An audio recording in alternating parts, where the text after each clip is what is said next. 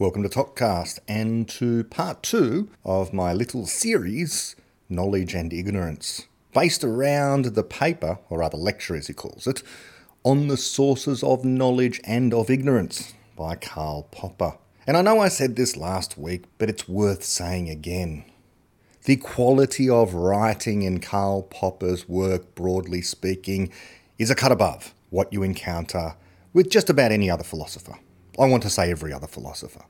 I've read a fair bit of philosophy. I read a lot of rubbish philosophy. People recommend stuff to me. They recommend books to me, and some of those books I've commented on. Many of them, of late, haven't been that great, not only in terms of substance, but in terms of style. Once you've read something like The Beginning of Infinity or The Fabric of Reality, you do tend to see other books in a pretty unfavourable light. But Popper holds up, especially in terms of philosophy. Like when you read philosophy, generally it's rather dry. And as I say, and as I've said before, even modern philosophers, they tend to have this penchant, one might say, for philosophizing in the abstract, for concocting thought experiments, for thinking about things that haven't actually ever happened in real life, the so called trolley problems you know, what if you raised a baby in a room where there was no stimuli except white walls? This kind of thing. And then they try and draw conclusions from the experiments that they've just made up inside of their head. This is a problem, and this creates a poverty of the substance. Now, I should just mention, of course, that someone like Einstein actually did think up thought experiments, but there's a crucial difference. A crucial difference. His conclusions could be tested against physical reality. And this is completely unlike so many of these trolley problem type things. Now, the reason I mention that is because Popper doesn't do this. Popper just goes straight to the issues, straight to what's happening in real life. He'll talk about historic ideas. He'll talk about the science. He'll talk about what some other philosopher said and then compare it to what's really going on in the world. So I'm up to part five, and part five conveniently contains a recapitulation of the previous four parts, so we don't have to go over them because Popper basically summarizes what he's just said. So let's dive straight in and I'll pause along the way. And he says, quote, In examining the optimistic epistemology inherent in certain ideas of liberalism, I found a cluster of doctrines which, although often accepted implicitly, have not, to my knowledge, been explicitly discussed or even noticed by philosophers or historians. End quote. So this is his introduction. Now, he's mentioned there optimistic epistemology, and what he's about to explain is what he has already explained in the previous four parts about this so called optimistic epistemology. And for my listeners, if this is the first time you're coming to this, we're not talking about optimism in the style of David Deutsch. We're not talking about optimism of the sort where all evils are due to lack of knowledge, that problems are soluble, that kind of thing. This is different. This is an optimistic epistemology where the optimism that's talked about is not entirely a virtue. It's an escape from a certain kind of authoritarian epistemology, but it brings with it certain liabilities, and he's about to explain what those are. So he's just said he's going to talk about this cluster of doctrines which haven't been noticed before. He says, quote, The most fundamental of them is one which I have already mentioned, the doctrine that truth is manifest. The strangest of them is the conspiracy theory of ignorance, which is a curious outgrowth from the doctrine of manifest truth. End quote. So sorry for the stopping and starting, but this is this bears sort of repeating and emphasizing. Remember that the doctrine of manifest truth is this idea that you can see the truth in some way, whether by empirical means, you just get it via your senses, or whether by the inerrant ability of your rational reasoning capacity, because you that can't err for whatever reason, whether it's religious or you've got some other argument as to why your reason shouldn't err. Whatever the case, this is the doctrine of manifest truth that truth just manifests itself and you can recognize it out there in the world. Now, that leads to a problem, and the problem is why are people making mistakes? Why is there ignorance in the world? Why don't people agree? All of this stuff. Well, there must be some conspiracy on this account. Someone or some ones, some group, some nefarious actors in the world, the evil people, are keeping you from the truth. They're conspiring to keep you ignorant. That's the only possible way that you could be deceived because your senses aren't going to deceive you and your reason won't lead you astray. Well, Okay, so this is what Popper is explaining. And he goes on to say, quote, by the doctrine that truth is manifest, I mean, you will recall, the optimistic view that truth, if put before us naked, is always recognizable as truth. Thus, truth, if it does not reveal itself, has only to be unveiled or discovered. Once this is done, there is no need for further argument. We have been given eyes to see the truth and the natural light of reason to see it by. End quote. That's great. That's great. Don't just think that this is the error of the ancient and classic philosophers. Even today, people tend to think that via our senses we just get knowledge of the world, and the light of reason enables us to see what the truth is. Seeing is believing, this kind of thing. So, no interpretation is needed. Interpretation happens later, not before the senses come into providing you information. It's just you get raw information, raw data, and it's uncontroversial. We inherit this with, with, with phrases like evidence based, whatever it happens to be. Once you've got the evidence on your side, it's incontrovertible. There's no need for debate. There's no need for interpreting the evidence. There's no need to worry about how the evidence was collected, any of that stuff. It just is what it is on this view on this view. You just need to apply your reason. The rational people can do that, the educated, the learned amongst us, the intellectuals and academics. They can inherently interpret the evidence for us. That's how we inherit it today. And there are modern thinkers who explain pretty much this idea. We'll come back to that. Popper goes on to say this doctrine is at the heart of the teaching of both Descartes and Bacon. Descartes based his optimistic epistemology on the important theory of the veracitas Dei. What we clearly and distinctly see to be true must indeed be true, for otherwise God would be deceiving us. Thus, the truthfulness of God must make truth manifest. End quote. As I say, you do an undergraduate degree or some subjects in philosophy, you will encounter Descartes. He's one of the big thinkers. And indeed, I find him a genius of a kind. But there are errors that he makes, and there are these clangers where you think, well, that's just a weak argument. And one of them is that when you have a clear and distinct idea, that therefore it must be true. And why must it be true? Well, all he could come back on is, well, God exists and God is going to guarantee that what you clearly and distinctly think of as true must in fact be true. Now, consider his whole idea of method of doubt that you doubt everything around you because you could always be deceived by the evil demon, or you could be dreaming, or any of a number of other ways in which, in modern times, we think about ways in which we might not be encountering reality as it is. We might be in a simulation. Whatever your thought experiment happens to be, what Descartes concluded is that you can do all the doubting that you like, but something has to be doing the doubting. And that something is you, therefore you exist. And that cannot be doubted, okay, because doubt exists, something like that. So he said that when you think you are, I think I am, is a necessary truth. Sometimes people have interpreted this over the years. I think uh, uh, he might, perhaps he said it in one of his other writings, but it's been reinterpreted as I think, therefore I am, which sounds like an argument. I think, therefore I am.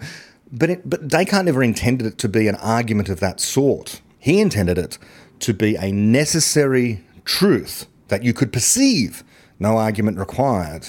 You just clearly and distinctly perceive it. So, as far as I know, so a listener might want to correct me, I don't think he ever actually said, I think, therefore I am. I know in the meditations he said, I think I am. And sometimes that uh, I think, therefore I am is, is shortened to uh, be called the cogito, cogito ergo sum, okay, which is Latin, I think, therefore I am. But once again, I don't know that he ever actually wrote that. I think it was attributed to him. Could be wrong. Whatever the case, this is supposed to be the one thing that you can't doubt that you exist. One of the most prominent intellectual podcasters of our age, Sam Harris, thinks this. He says this whenever the topic comes up, essentially, that there's one thing that you can't doubt, and that's your own existence. But as I've argued before, I don't think that this is the case because you can doubt a whole bunch of things. If you say, I think I am as a necessary truth, or I think therefore I am, or, you know, doubt exists, whatever this is, you've got a string of characters there. I think, therefore I am. So are you saying this string of characters in English is labeling as necessarily true the concept behind that? You, if you say I think, therefore I am, you're, you're assuming that I means something, think means something, uh, am means something. All of these words necessarily you must be inerrant about. You must be absolutely certain that these things label necessary truths of some sort as well. You suddenly have a whole bunch of dominoes that begin to fall down, each of which is a necessary truth in order for you to build up this, I think, therefore I am necessary truth. So you're suddenly inerrant about a whole bunch of things. You, you can't possibly be wrong. But you can be misconceived. You can just be mistaken about what you think. And by the way, it's pointless anyway. Like, who cares, really? why do you need this basis? Well, we know why they need this basis because they think of knowledge as justified true belief. And without a foundation on which they can build the edifice of their knowledge, then they don't feel justified in believing any of the rest of it. But you shouldn't be believing any of it anyway. You should just regard it as the best knowledge you have for solving your problems at any given time, the best set of explanations that you have. Belief is superfluous to the project. You can have your beliefs if you like, but what's the point in really truly believing this stuff? You can move throughout the world and make progress and make your life better and all of that stuff without believing anything. You just think Newton's theory of gravity. Okay, strictly false. No one should believe it. So you're not justified in thinking it true because it's not true, it's false, demonstrably so. Yet it counts as knowledge. It's something that people know.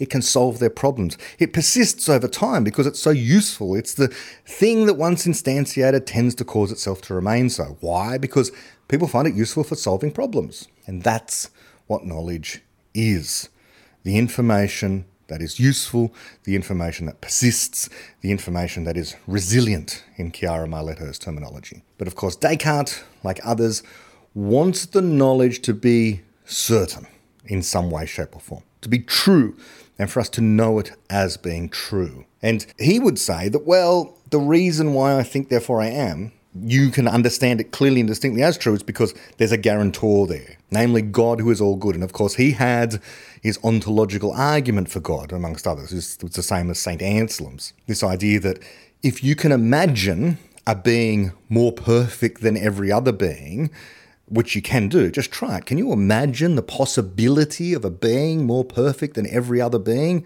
You can, can't you? I mean, I can right now. Well, if you can imagine a being more perfect than every other being, then the very concept of perfection, the very concept of perfection entails existence. Why? Because if this being that you can imagine, the most perfect of all, more perfect than anything else, didn't exist, then it would have an imperfection. It wouldn't be as perfect as things that actually do exist, like regular human beings walking around. Regular human beings walking around are imperfect in some way. But you can imagine something more perfect than that. And so, therefore, that being must exist, right? Because otherwise it would lack the thing, namely existence, that we have. But you're already imagining something better than us. So, this is the ontological argument. this is Descartes' version of the ontological argument, which has a whole lot of problems. Okay, here's, here's, a, simple, uh, here's a simple counterclaim to that problem. You can imagine the most perfect cup of coffee as well. Does that entail that the most perfect cup of coffee exists out there in some abstract realm? Presumably not. And repeat for every other object, okay? It doesn't just have to be being. I should just put a caveat here God may or may not exist, but this is not an argument that one should endorse for uh, organizing their life around a particular religion based on this argument. But, you know, the classic philosophers, they did this. Descartes did this. And he needed, he needed an argument, he needed a logical proof for God so that he could have the rest of his philosophy be a deductive system of a kind. They love this kind of thing. They're all aping what was going on with the ancient Greeks and with Euclid. They thought, well, mathematics is perfect, so we need our philosophy to resemble that. Spinoza did something similar. Leibniz was a mathematician half of the time and a philosopher half of the time. And so his philosophy was always very mathematical in style as well, it was very deductive. Less, less explanatory, more here are the axioms that no one can doubt, and here are the conclusions that necessarily follow, even if you find them astonishing, perhaps. Okay, let's go back to Popper. So he's just talked about how Descartes had an optimistic epistemology based upon this thing called the veracitas Dei, and Dei is of course God, and God is the thing that guarantees that we understand truth when we see it. He goes on to say, quote, In Bacon we have a similar doctrine. It might be described as the doctrine of the veracitas naturae, the truthfulness of nature. Nature is an open book. He who reads it with a pure mind cannot misread it. only if his mind is poisoned by prejudice can he fall into error. This last remark shows that the doctrine that truth is manifest creates the need to explain falsehood. Knowledge, the possession of truth, need not be explained. But how can we ever fall into error if truth is manifest? End quote. That is brilliant. That's really, really insightful that Popper is pointing this out. One of the first, as far as I'm aware, to point out this kind of thing because it was just uncontroversial to the ancients and to the classics, the classic philosophers of the you know, 17th and 18th century, of the Renaissance, of the Enlightenment, who were saying, well, knowledge is just is truth in a sense. We're just learning the truth when we do mathematics, when we do science, when we do philosophy. We're just learning the truth. And it's it's no huge mystery because hey we're just using our senses or we're using our reason and both of these things are inerrant in some way okay uncontroversial. But then you've got this problem of, you know, how do you explain people disagreeing and people in ignorance and people falling into error and all this sort of stuff. Well, so Popper goes on. How can, he's just said, but how can we ever fall into error if truth is manifest? He goes on, quote, the answer is through our own sinful refusal to see the manifest truth, or because our minds harbour prejudices inculcated by education and tradition or other evil influences which have perverted our originally pure and innocent minds. Ignorance may be the work of powers conspiring to keep us in ignorance, to poison our minds by filling them with falsehood, and to blind our eyes so they cannot see the manifest truth. Such prejudices and such powers, then, are sources of ignorance. End quote. Well, there we go. So, why are people ignorant? Well, because we've got prejudices inculcated by education and tradition or, or our sinful refusal to see the manifest truth. So we've got this religious notion that, well, we're just evil and we're just refusing to acknowledge the truth. Now you get this kind of in Ayn Rand. You get this in her in objectivist philosophy, the notion of evasion. You're evading reality, you're evading truth. Now, there might be some truth in that, but it isn't a good explanation of why it is that people are ignorant much less why people can uh, actually gain knowledge via imperfect senses and so forth. And the religious people say, well, you're being sinful in some way. There's one thing that Popper leaves out there, I would say. So he's mentioned, well, we've got these prejudices inculcated by education and tradition, and we inherit this today. You know, you, you read stuff by, let's say, modern rationalists like Steven Pinker, and he will say that. He will say, well, we've got biases, don't we? We've all got these psychological biases that maybe tradition has given us, maybe our education has given us, or what's Popper left out? Ah, the genetics. The genetic biases that we're born with and we probably can't do anything about because it's there, baked into our DNA in some way. So we're born sinful because of our evil DNA is causing us to be violent or racist or name your prejudice. It's there in the DNA in some way, shape, or form. We're never told where. We're never told exactly where on the genome these genes for these biases are, but they're there. They're there. That's evolutionary psychology, and you know, that's a, that's a rock solid foundation. After all, look at all the physical features that you have. They're there in the genome somewhere. And the genome is the thing that codes for your brain, and well, the brain is the mind, and so therefore, of course, you know, anything that goes wrong in the DNA and the coding for the mind is going to lead to prejudice, and imperfection, and an incapacity, of course, to understand reality. You know, ultimately speaking, we're all stuck in middle world because our mind has evolved only to understand human sized and human speed things. this is all part of the bias that we inherit. So, as Popper says there, ignorance may be the work of powers conspiring to keep us in ignorance, to poison our minds by filling them with falsehood. And, and what I would say there, you could add to that, one of that source of ignorance is our genetics.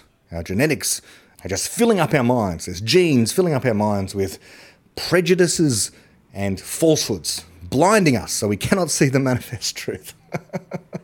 So that's the modern incantation. So we think we escape, you know, the, the so called silliness of the ancients. Oh, those ignorant ancients who didn't understand that, that we're not we're not sinful. There's no such thing as sin and evil and that kind of thing. We're, we're smart modern people now, scientifically minded. We don't believe in being born with sin. No, no, no. We've escaped from that.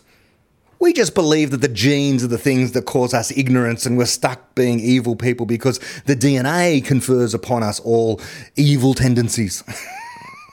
it's not much of a difference. I mean, you're replacing our fallen natures due to some religious or spiritual failing with, well, our fallen nature's due to some genetic failing. okay, let's keep going. Popper goes on to say, quote, The conspiracy theory of ignorance is fairly well known in its Marxian form as the conspiracy of a capitalist press that perverts and suppresses truth and fills the workers' minds with false ideologies.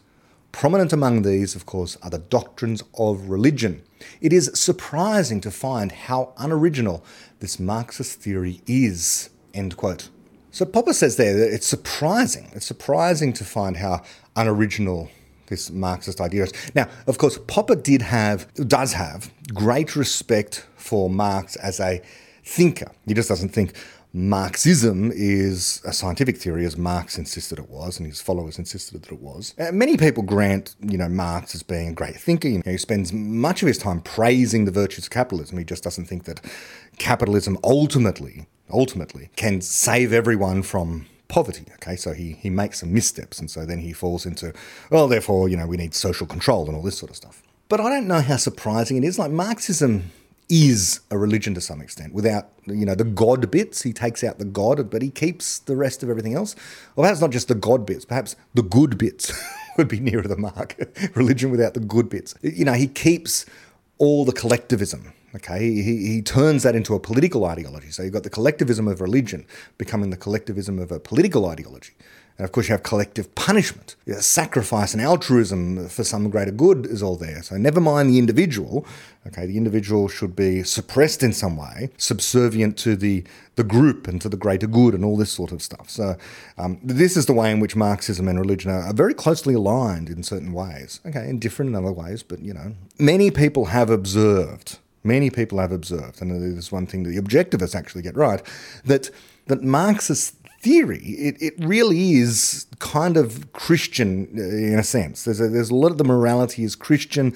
The way in which social organization works seems like it's Christian you know, it talks about egalitarianism, but ultimately, you know, you kind of need leaders there to organize stuff. And when they actually get in power and they have power, things go wrong, all this sort of thing. Okay, let's keep going. Let's go on with Popper. So he's just said, it is surprising to find how unoriginal this Marxist theory is. The wicked and fraudulent priest who keeps the people in ignorance was a stock figure of the 18th century and, I'm afraid, one of the inspirations of liberalism. It can be traced back to the Protestant belief in the conspiracy of the Roman Church and also to the beliefs of those dissenters who held similar views about the established church.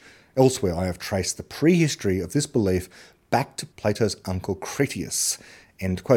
Let's go to what he said about Plato's uncle Critias in The Open Society and Its Enemies, um, because, well, that book itself is just brilliant. You know, certainly well worth reading, but it's just so big. Uh, you know, it's, a, it's, a, mountain to climb. I don't know if on, if on ToKCast I could ever quite um, do it justice, but certainly here's an opportunity to just read a, a few parts of The Open Society and Its Enemies. And it's in chapter 8, Popper is referring to himself.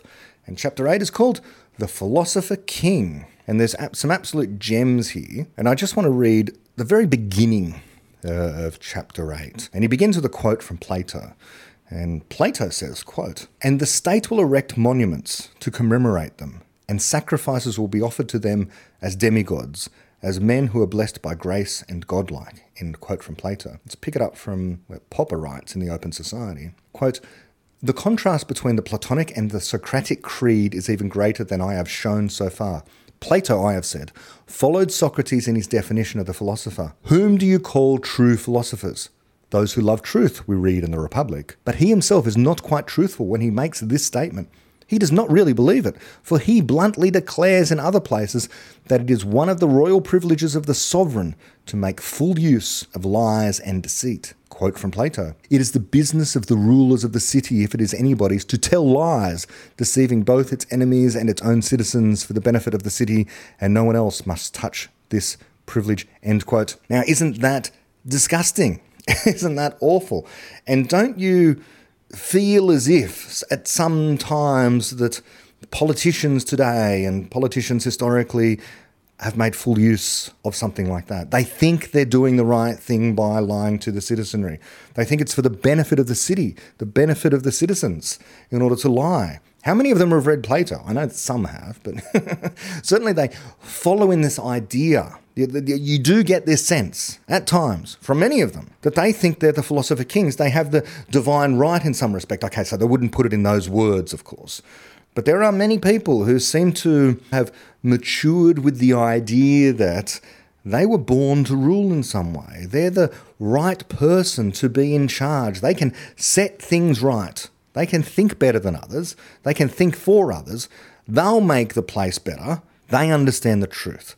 Uh, the rest of us plebeians, we don't. Okay, we need to do what they say because they will put society on the right guide rails in order to make everything better. And if you listen, if you listen to some modern philosophers on this point, you know, during the Brexit debate, we saw this, the, the collapse of certain parts of the intellectual community who seem to be offering arguments basically like this that we need the intelligentsia, we need experts, we need to be ruled by people who understand science, perhaps philosophy, but they need to understand, so they need to be well educated, which is a terrifying thing. What they're arguing for is philosopher kings. Okay, so they might get elected, there might be elections to get them in place. But the point is, what they really want up there is not the citizen, they want the elite. The elite are part of the citizenry, but it would be a strange world in which to live where you needed to have some sort of examination in order to become a leader. But this is actually what people are arguing. Some people, some very intelligent you know, popularizers of science and philosophy and that kind of thing, today argue we should have an examination before you're allowed to vote.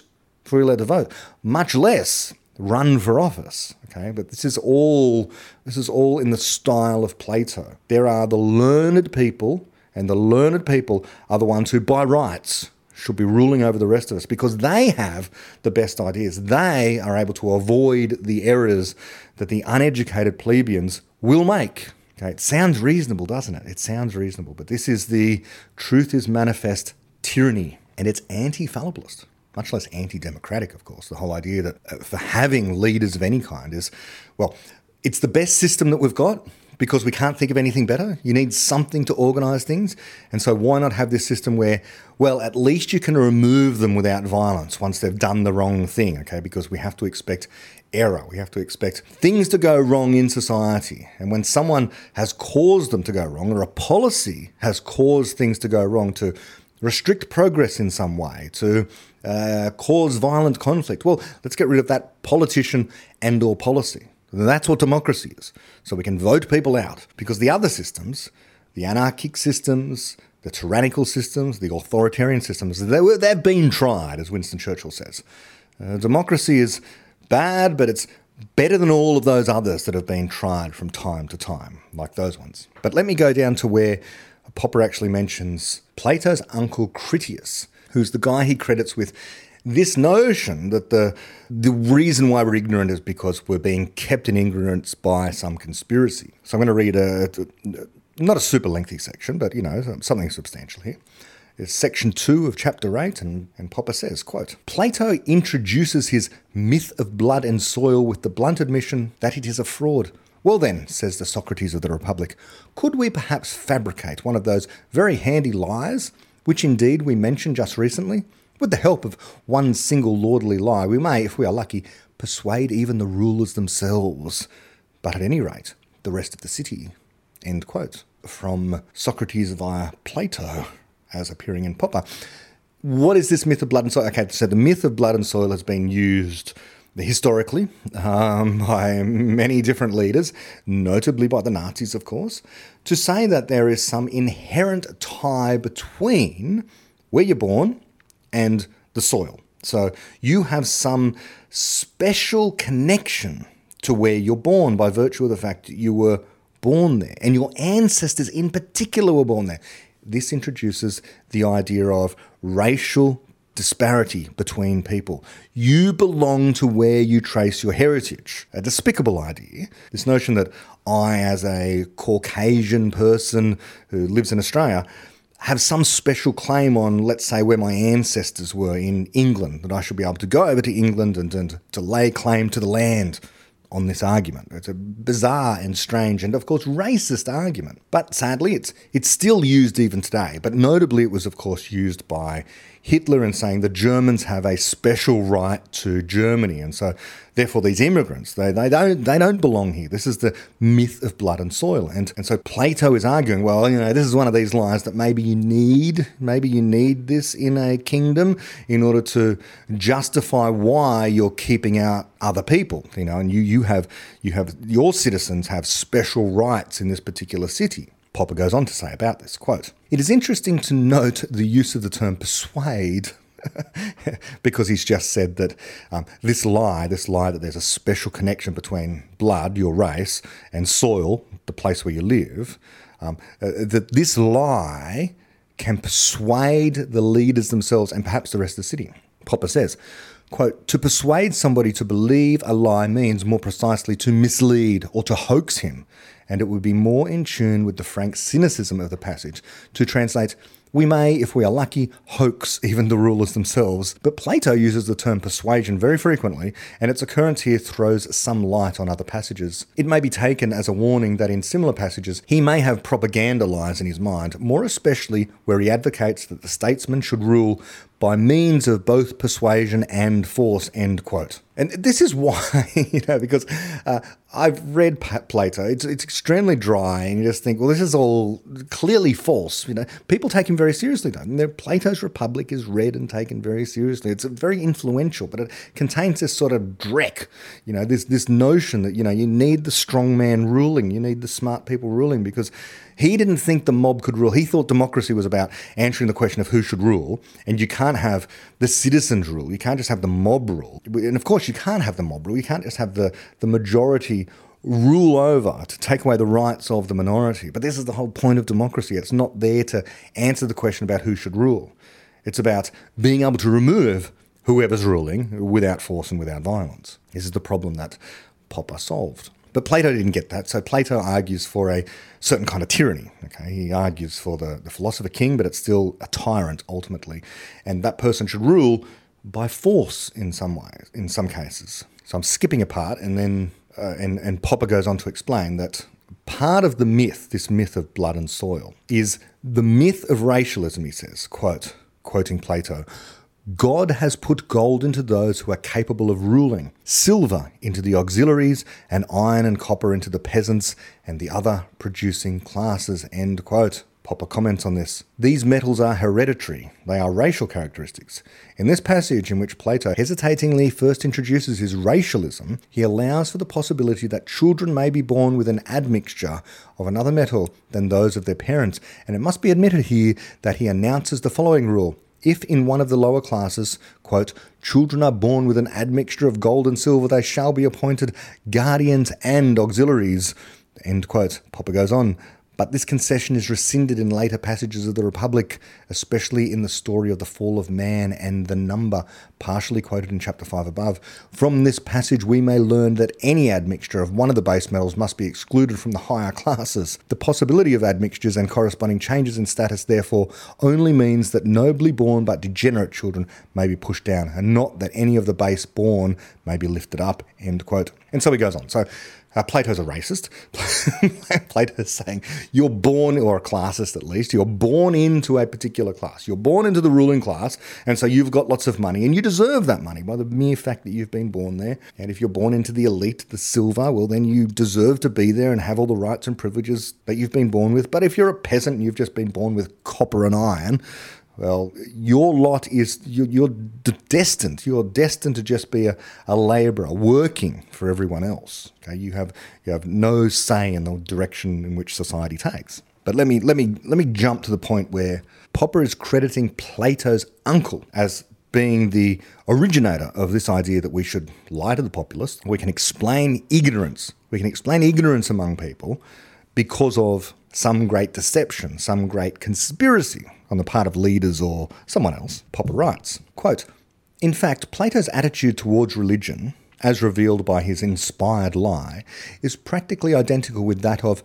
Critias, his beloved uncle, the brilliant leader of the thirty tyrants who established an inglorious blood regime in Athens after the Peloponnesian War, Critias, a poet, was the first to glorify propaganda lies, whose invention he described in forceful verses, eulogizing the wise and cunning man who fabricated religion in order to persuade the people, i.e., to threaten them into submission. And he quotes Critias, who wrote, then came, it seems, that wise and cunning man, the first inventor of the fear of the gods. He framed a tale, a most alluring doctrine, concealing truth by veils of lying law. He told of the abode of awful gods up in revolving vaults, whence thunder roars and lightning's fearful flashes blind the eye. He thus encircled men by bonds of fear, surrounding them by gods in fair abodes. He charmed them by his spells and daunted them, and lawlessness turned into law and order. End quote.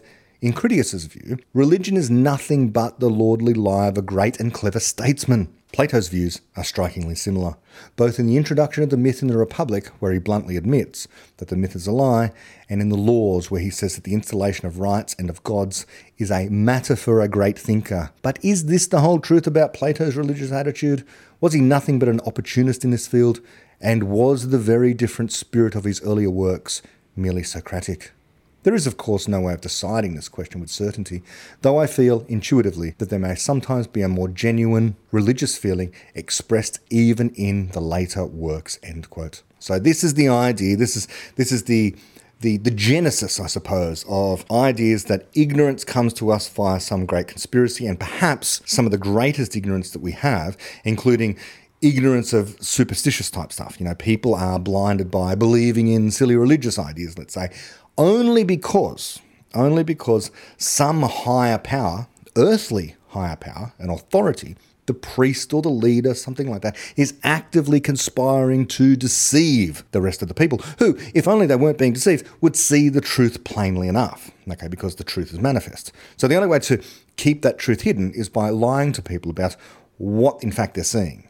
Okay, so leaving behind the open society and going back again to, to what, I'm origi- what I was originally reading from on the sources of knowledge and of ignorance, Popper says, after having just talked about that passage that I've read there, quote, This curious belief in a conspiracy is the almost inevitable consequence of the optimistic belief that truth and therefore goodness must prevail. If only truth is given a fair chance, let her and falsehood grapple. Whoever knew truth put to the worse in a free, open encounter. And that's from the Areopagitica, which is Milton's, John Milton's work. And Popper says of this So when Milton's truth was put to the worst, the necessary inference was that the encounter had not been free and open. If the manifest truth does not prevail, it must have been maliciously suppressed. End quote. So Milton wrote this work, this Areopagitica. He was arguing against censorship. He was arguing against censorship. So, one of the very earliest writers on liberal ideas. And so this is all the way back in 1644. So, so really the beginnings of these ideas that, you know, the, the populace is entitled to know stuff. We don't need this uh, priestly or kingly aristocratic class telling us what the truth is. Uh, we, but people can come to learn stuff themselves. Then it doesn't need to be a filter between reality and the people, namely this priesthood or whatever you want to call it. This this other layer of people, the educated class, don't need to be between us and learning stuff. And so Milton wrote about this, but Milton rather naively he, he sort of thought, well, if you just have the truth out there and it's allowed to fight with falsehood, then the truth naturally will out. Okay, eventually the truth must come out on top. This can generally be the case. It can generally be the case, but it doesn't have to necessarily be the case, is the point. Necessarily be the case, is the point. And by the way, you know, there's a lot more ways to be wrong than to be right. And so we should expect, of course, following Popper, that there is misconception in every single thing we know. Every single thing we know contains also misconceptions. So ultimately, it's not the truth anyway. So the truth won't will out at all. It won't will out at all. So as good as Milton was, you know, all of these ideas, you know, that we talk about from the classics, they, they contain some seed of truth that allows, you know, new ideas to flourish, but you never get to the final truth. They just contain something worth building upon and worth taking further without any of them being a solid, perfect foundation because all of them contain some kind of misconception. It's more like a filtering process, okay? Discarding the errors and, and, and retaining what might be useful and true. You don't know exactly, you can't, you can't state exactly what is true. You just know that this particular idea, because it works, it's worth preserving. But that's not to say that it's finally true. And so, what Popper's just said there is that, well, Milton had this idea that the truth will win out. And why? Because manifest truth has to prevail. The only way it can't be is if it's being maliciously suppressed, he says. Popper goes on to say, quote, one can see that an attitude of tolerance which is based upon an optimistic faith in the victory of truth may be easily shaken. For it is liable to turn into a conspiracy theory, which would be hard to reconcile with an attitude of tolerance, end quote. So what is he saying there? So he's saying that if you think that truth will out and it doesn't, then the only thing that you can conclude is there, cons- there is a conspiracy, there's an active conspiracy by bad people keeping the truth from us, which is incompatible with an attitude of tolerance. Why? Well, because if you've got this conspiracy actively hiding the truth from people, those people are bad. So you can't possibly tolerate them. You can't tolerate these people who know the truth but are hiding it from you. So this is a problem for liberalism, right? On the one hand, it's a good idea to say, hey, look, everyone should be allowed to read all the books. Okay, we shouldn't have censorship. Okay, people should be allowed to have copies of whatever book they like. People should write whatever they like. People should be allowed to have access to newspapers and learn to read and all this sort of stuff. We shouldn't have censorship, especially not government censorship. So that's a good thing. And why? Why should we? Because, well, the truth will out, as Milton said. The truth will out, so this is a reason why we shouldn't have censorship of stuff. It's better to have a battle of ideas and you know the, and see who wins. Well, Popper's saying, yeah, that, that's all very good. That's all very good so far in the sense that yes, you should have the battle of ideas. He agrees with that liberal attitude, absolutely. But what he's also implying here, or what he's concluding, is that, but it's not necessarily the case that the truth is going to win out. Okay, that's that's not a foregone conclusion because there's infinite ignorance in the world. But of course, the people who think that manifest that, that the truth must win out must win out, have to then explain why it doesn't in some circumstances. And so what they say is because the truth is manifest and therefore must will out, the only explanation for when the truth doesn't win is the great conspiracy, the great evil. And if there is the great conspiracy and there's the great evil, then you want to take up arms against those people because they're actively deceiving the world, the citizens, you know, your neighbors, your family. And so they're keeping the, the manifest truth from you. This is not compatible with tolerance, okay? Uh, Popper is saying, well, there's a better way. Ultimately, he's saying there's a better way. That you can have this battle of ideas, but you have to recognize that everyone's going to make errors. You're going to make errors. People are going to make errors in trying to interpret what the best idea is and often come to the wrong conclusion. But it's still better to have the battle of ideas, right? It's still better to have the battle of ideas. We, there is no better system than to have the free exchange of ideas. Not because you are guaranteed of getting the truth, but because it's the only means of error correction, we might say in modern parlance. Okay, just read a little more here. Uh, I've barely gotten through one section, but this is good. It's good stuff, as you can see.